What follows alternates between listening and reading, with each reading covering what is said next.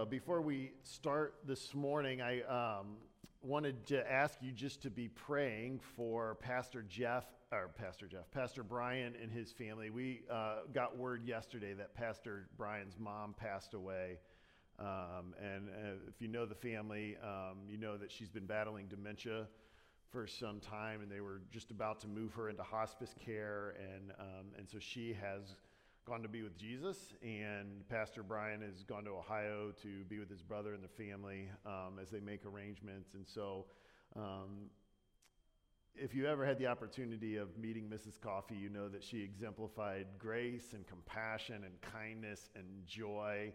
Um, and you understand where some of the things that have made Pastor Brian so pastoral um, in his life and, and in, in, relationship with, with us, you see um, he comes by it honestly. And so um, his family is both celebrating uh, her life and her healing and her presence with Jesus and mourning her loss and grieving that. And so we as a church family uh, want to continue just to pray and support them as well.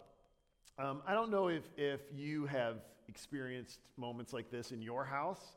This happens on occasion in my house where when there is a decision or perhaps a disagreement that we are facing, sometimes one of my daughters, I have, I have three daughters, will come as sort of a, a spokesperson or a representative uh, on their behalf and say, Dad, we, we all took a vote and we've decided such and such.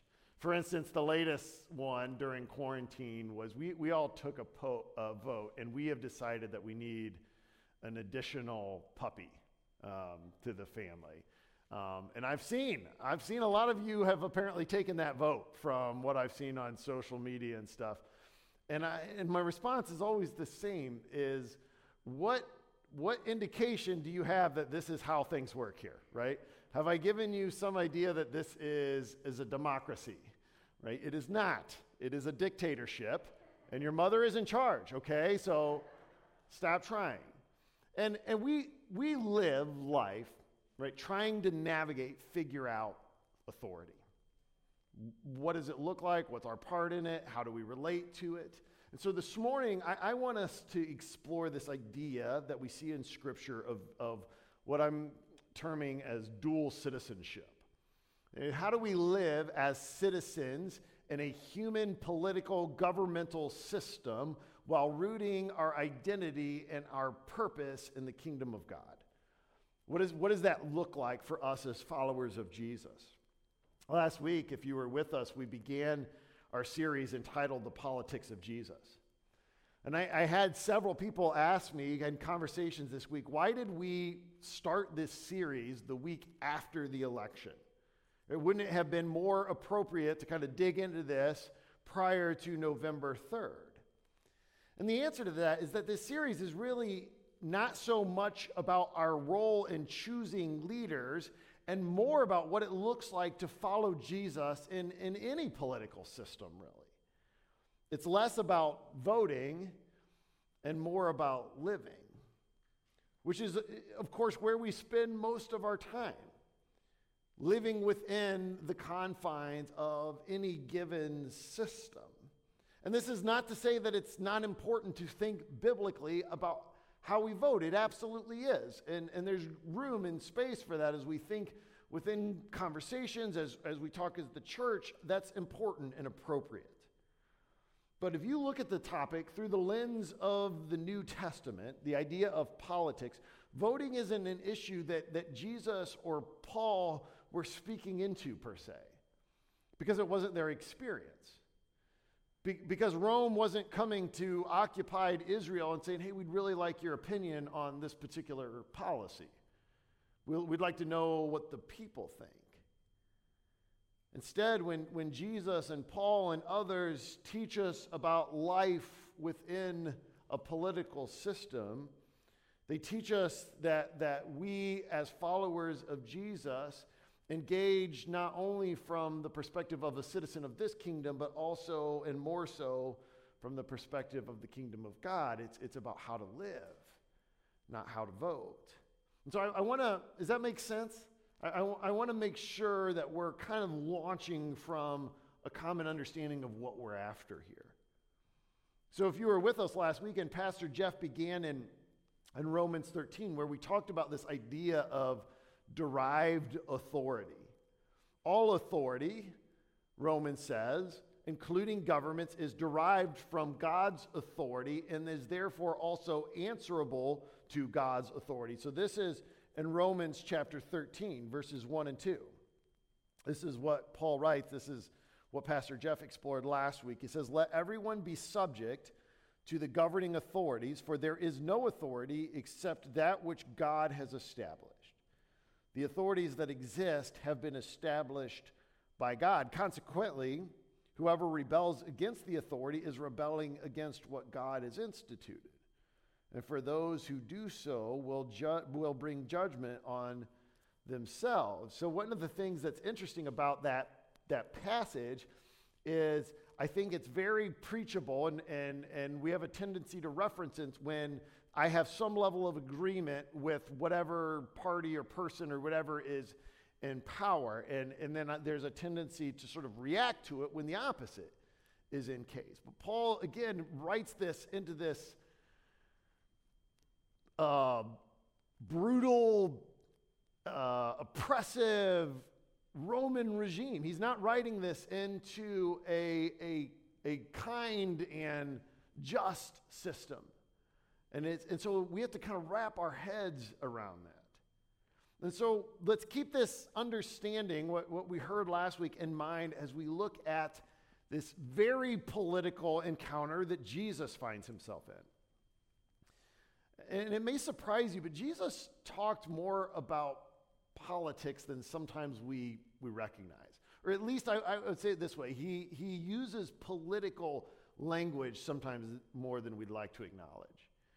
In fact, when you read through the Gospel of Matthew, when Jesus is, is launching his public ministry, when he's first beginning his, his, uh, to, to go around Galilee, he does so by, by walking around, by healing people, and, and, and event, essentially proclaiming the good news that the kingdom has arrived. This is from Matthew chapter 4, verse 23. Matthew describes it this way it says, Jesus went throughout Galilee teaching in the synagogues, proclaiming the good news of the kingdom, and healing every disease and sickness among the people. What, what immediately follows this in, in Matthew 4 is what um, we sometimes refer to, or I sometimes refer to, as Jesus' kingdom manifesto. Jesus' kingdom manifesto. This is Matthew 5 through 7. It's more commonly known as the Sermon on the Mount where Jesus is, is describing and teaching and inviting people into life in the kingdom. And it's entirely upside down. It's unlike anything we've ever heard where, where the blessed are called, where, where the poor in spirit are called blessed, and the, and the meek and the persecuted, where, where followers of this kingdom are taught to love our enemies. Right? Jesus said in, in Matthew chapter 5, You have heard that it was said, Love your neighbor and, and hate your enemy. But I tell you, love your enemies and pray for those who persecute you. Right? How are we doing with that culturally? How are we doing with that in, in, in the church? This is, this is revolutionary stuff then as, as it is now. And, and not everyone was a fan of the message that Jesus was proclaiming. They envisioned this kingdom of God coming by means of battle and political savvy and, and Israel being restored as a, a nation under their own governance. But, but not by loving their enemies. So, simultaneously, throughout the Gospel of, of Matthew, we see Jesus proclaiming and teaching and inviting people into his kingdom, and we see people right alongside of that seeking to subvert and to discredit Jesus and his message. Which leads us to this encounter in, in Matthew chapter 22. If you have your Bibles, you can turn, with there, turn there with me. Matthew chapter 22. We're going to read uh, in verse 15 and following. This is what Matthew writes. He says, Then the Pharisees went out and laid plans to trap him in his words. They sent their disciples to him along with the Herodians. Teacher, they said, We know that you're a man of integrity and that you teach the way of God in accordance with the truth. You aren't swayed by others because you pay no attention to who they are. Tell us then, what is your opinion? Is it right to pay the imperial tax to Caesar or not? But Jesus, knowing their evil intent, said, You hypocrites, why are you trying to trap me? Show me the coin used for paying the tax. They brought him a denarius, and he asked them, Whose image is this? And whose inscription? Caesar's, they replied. Then he said to them, So give back to Caesar what is Caesar's, and to God what is God's. When they heard this, they were amazed. So they left him and went away. Now, this is, this is just one encounter. If you read this section of Matthew, you see that there is a series of attempts to come to Jesus and to try to trip him up in his own words, to, to get him to be forced into some situation that's ultimately going to discredit him. And, and as we see here, it, it fails. Um, in fact, I'm curious when along the way, like the Pharisees decided to stop trying this, right? Because time after time after time, Jesus kind of turns this back on themselves. So notice how this, this conversation begins with a question. And it is a question of loyalty. This is the first thing that we see here. It is a question of loyalty. When I was uh, um, a young youth pastor, in fact, it was the summer that my oldest daughter was, we were expecting her. And right before she was scheduled to arrive, we had this mission trip to Brazil planned. So this is the summer of 2002. And it just so happened that when I was leading this team to Brazil, it was also the summer when the World Cup soccer tournament was taking place. If you know anything about Brazil, they, they have a tendency to get into this kind of thing. Um, and in 2002, the tournament was actually, the host country was South Korea. And so the games were on at about two or three in the morning. And the entire nation of Brazil got up. And every North American that happened to be visiting there was asked to get up with them. And so the whole group, we all get up, we go down there where, where they've got TVs set up and everybody's excited, and you come in. And I can tell you, they would, they would ask you the question, Who are you rooting for? Who are you rooting for? And there was a right answer to that question. Like your answer, the expectation was that you were going to be pulling for Brazil. They wanted to know whose side on you are you on, and it better be our side. This is the question that's, that Jesus is facing. Whose side are you on? But they don't care his answer. Because in, in their minds, either way, they feel like they've got him right where they want him. They just want him to pick a side. Let's notice a couple things here in, in this exchange. First, notice their purpose. Their purpose, it says they went out and laid plans to trap him.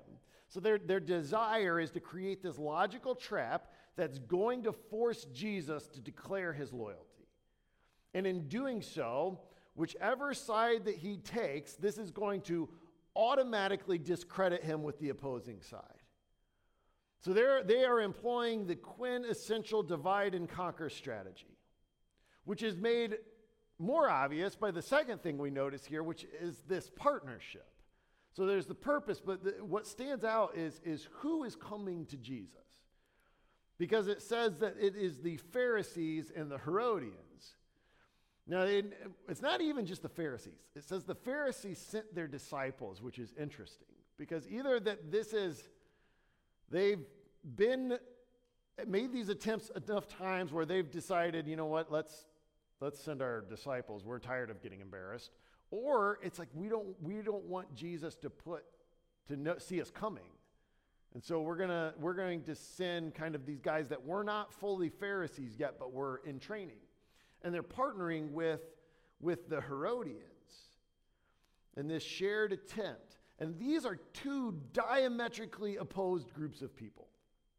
The Pharisees viewed Roman uh, occupation as, as an offense, as something to be overthrown, something that needed to end. And, and so they worked and, and maneuvered to restore Israel back to their independence. The Herodians, on the other hand, said, This is our reality. So you either get on board or you're going to get run over. So, as the name suggests, they aligned themselves with, with Herod and ultimately with the rule of Rome. They, they benefited from it. So you couldn't you could not find two groups of people farther apart on the political spectrum, but as the old saying goes, the enemy of my enemy is my friend, and they're both invested in discrediting Jesus. Which is also evidenced in, in the third thing we noticed here, which is their approach. Look at verse 16 again, back in, in, in Matthew. Look at the way the disciples of the Pharisees approach Jesus. Teacher, they said, we know you're a man of integrity and that you teach the way of God in accordance with the truth. You aren't swayed by others because you pay no attention to, to who they are. This, this introduction, this, it's flattery and it's insincerity and it's so thick. And it's, it's sad because they're exactly right. Everything that they notice, everything that they say about Jesus is true, and the problem is, is that they fail to understand it and believe it. It's meant to disarm Jesus, not as a, a, a statement or a recognition of who he is. Because if they really understood that everything they said and were saying about Jesus in that moment, if they understood it was true, if it had transformed them, then their approach to Jesus would be entirely different, but they miss it. I think it's, it's worth asking ourselves the question at times about our own approach to Jesus. Is, is Jesus something that we use to validate a perspective that we hold? Or do we come to Jesus to be transformed by it? We don't want to miss it. We don't want to miss who he is. Which then brings us to their question. Brings us to their question Is it right to pay the imperial tax to Caesar or not? And there it is. No matter how Jesus answers this questions in their mind, they've got him. And make no mistake about this, this is a politically loaded question. Those who lived under the Roman occupation bore a, a heavy tax burden. And so this is, this is a hot button issue. And this tax, this specific tax, was particularly offensive if you were Jewish. This was a per person tax that you essentially paid for the privilege of living under Roman occupation. And as the text indicates, this, is, this tax had to be paid with a denarius. In fact, I, I brought an image of this coin. Maybe you've seen these before, but it was a, a Roman coin that bore the image of Caesar because a denarius was, it essentially belonged to Caesar. It was his silver, he had them minted, and, and so he owned them. And it stated on the coin Tiberius Caesar, son of the divine Augustus. So you had to pay a tax for the privilege of Roman occupation to this emperor with a coin that had his image stamped on it, declaring that he was the Son of God. So you, you, you might imagine why, if you were a, a faithful Jewish man or woman, this, this could rub you the wrong way. So, so where does your loyalty lie, Jesus? Where's your allegiance? If Jesus says, Yes, pay the tax, the crowds who have heard his message about the arrival of the kingdom of God think that he is now a fraud and just a, a puppet of Rome. If he says no, the Herodians immediately go and report him to Roman authorities as a dissident and traitor, and, and Rome will take care of any threat that they feel like is, is after their power. But Jesus does neither. Rather, Jesus describes a dual citizenship. He describes a dual citizenship. This is the second thing that we see in this passage here. I was thinking about how do we, how do we articulate dual citizenship, this idea? And, most of you that know me, have been around me, know that I'm a, a mild um, fan of Ohio State football and, and have a tendency to use them as an illustration every once in a while. And I was thinking back uh, in 2006, Ohio State was playing Notre Dame in the Fiesta Bowl. And at that time, there was a linebacker on Ohio State named A.J. Hawk. Actually, I have a signed football helmet in my office if you'd like to see it later. It's neither here nor there. Um, and the quarterback for Notre Dame was a guy by the name of Brady Quinn. And his sister was dating or engaged to AJ Hawk. So her fiance was on the Ohio State team, and her brother was on the Notre Dame team. And this picture shows how she managed her dual citizenship. Right? She, she had a unique jersey created that said, I am a part of, I am for both of these things. See, when we look at, at Matthew 18, Jesus rejects this binary alternative that is, is being set up. Again, look at his answer here. He says, But this is verse 18 now. He says, But Jesus, knowing their evil intent, said, You hypocrites, why are you trying to trap me? Show me the coin used for paying the tax.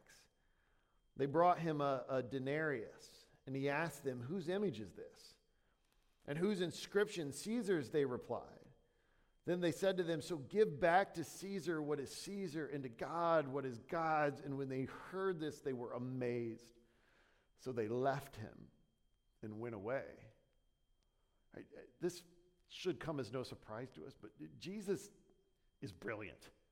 The, the, the, way that he approaches this and handles this, in, in, because he rejects these, these false dichotomies.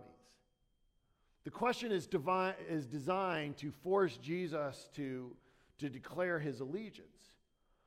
But instead, Jesus shapes their view of, of um, their relationship with the kingdom of this world in light of God's kingdom.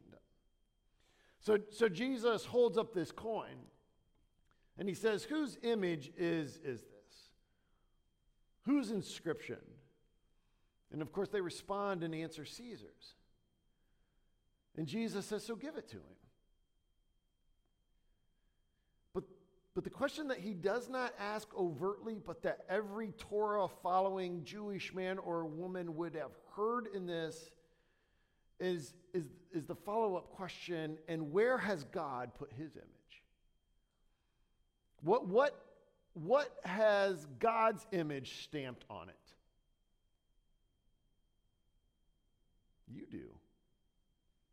I do. They did. And more than that, Caesar does.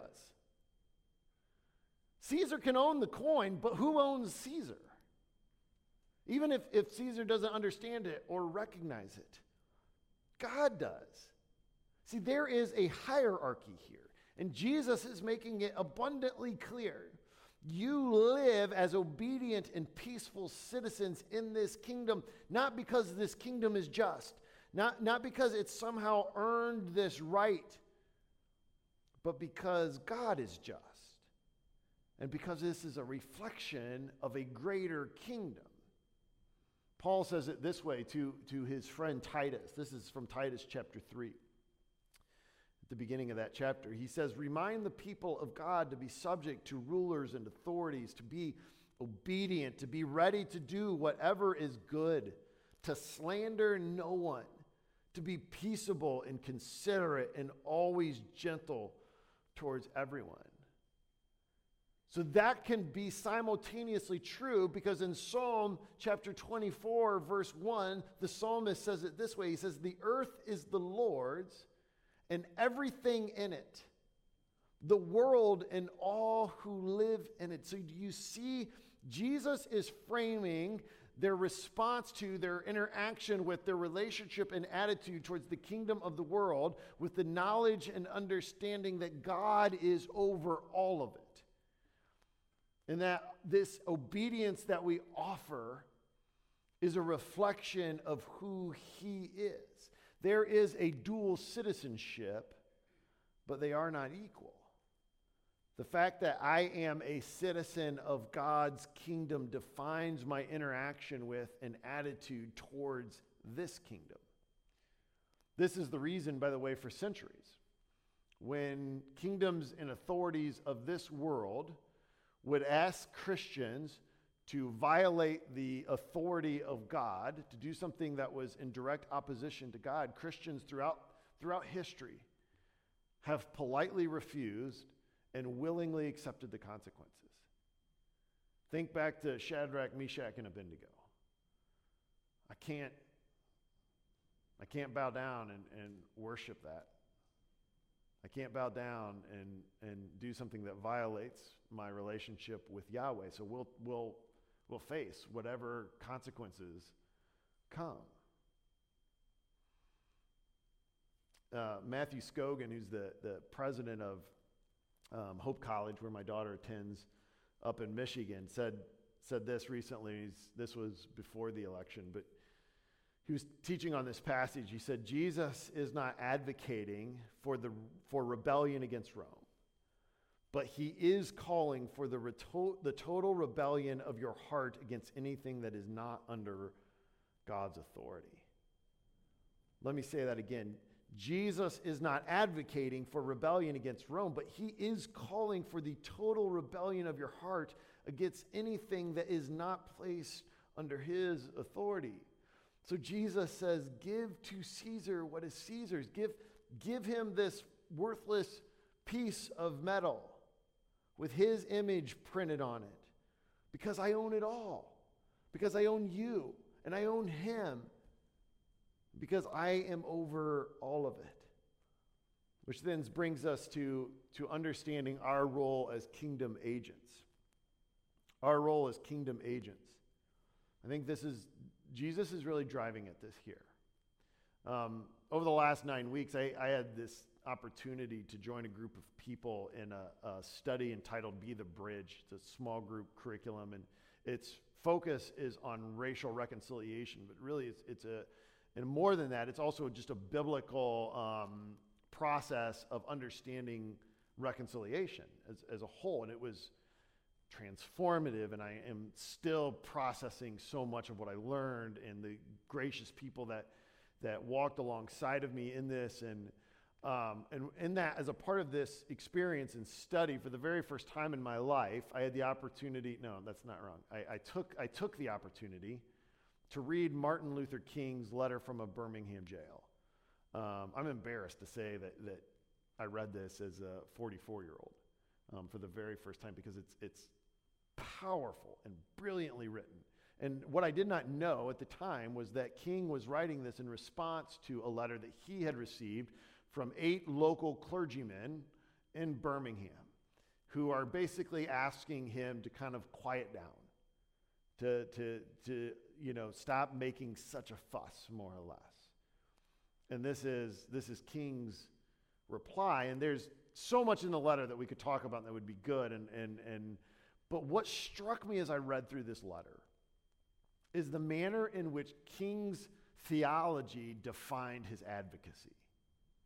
That the, that the manner in which his understanding of the kingdom of God defined the way that he sought to, to promote justice and equality in this experience here.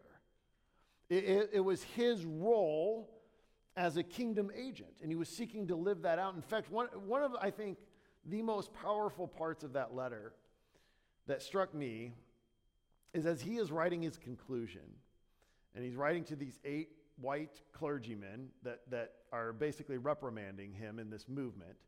Um, he, at the end of this, says, I, I, I recognize you as my brothers in Christ, and I can't wait until I am out of this jail and we are gathered together in community and worshiping together. And his, his, the, the nature in which he understood the kingdom of God impacted every aspect of, of this letter that he wrote. So Jesus says, Give back to Caesar what is Caesar's. and give to God what is God. So the question that we have to ask ourselves, what does it mean for us to give to God what is God? What is God's? And I think this is this is agency. This is our role as citizens of the kingdom of God in the kingdom of this world. To represent the values and purposes of his kingdom here. This is why, by the way, no matter how adamantly you and I might disagree about a person or a policy or a political party, I cannot stop loving you. That is not an option that is available to me in God's kingdom to, to sever relationship and walk away. God's kingdom doesn't leave room for that. We're called to defend the defenseless, to advocate for the victim, to seek justice where there is injustice, not because a political party or a country demands it of us, but because our God does. The Apostle Paul says it this way when he talks about this kingdom idea. He says, this is in, in 2 Corinthians chapter 5, he says, We are Christ's ambassadors, as though God were making his appeal through us. We implore you on Christ's behalf, be reconciled to God. You're Christ's ambassadors, declaring the message of reconciliation. Now, there is a lot that I can give to this kingdom. There is a lot that I can do here as a, a, a, agent of the kingdom of God within this kingdom, but there are also things that I cannot give. I cannot give my worship to this kingdom. I cannot give my heart, my allegiance to this kingdom. I cannot place my hope in this kingdom. So, the question that we need to wrestle with as it relates to how we interact with this world around us as citizens in this world is where have we placed our worship, our allegiance, and our hope? Where have you placed your worship, your allegiance, and your hope? You can give to Caesar what is Caesar's, but, but only give to God what belongs to him. Let's pray. Father, we thank you again that, um, that we can gather together and to look at your word. We thank you that you spoke into really important and critical things that we need to understand and to live out. And we seek to do that as your church. We seek to do that in a way that honors you and that follows you. So would you, would you guide us in that, Lord? Would you, would you help us as your kingdom agents? to be able to represent and to live out the values and the priorities that you taught us when, when you in, in Matthew chapter 5 said, This is what the kingdom of God looks like. Would it be true here so that it can become more true out there? Would it be true in me so that my neighbors, my friends, my coworkers, everybody around me would see that I am a citizen in this world but I am also a citizen in your kingdom, and that will define who I am and what I do. And we ask these things in your name. Amen.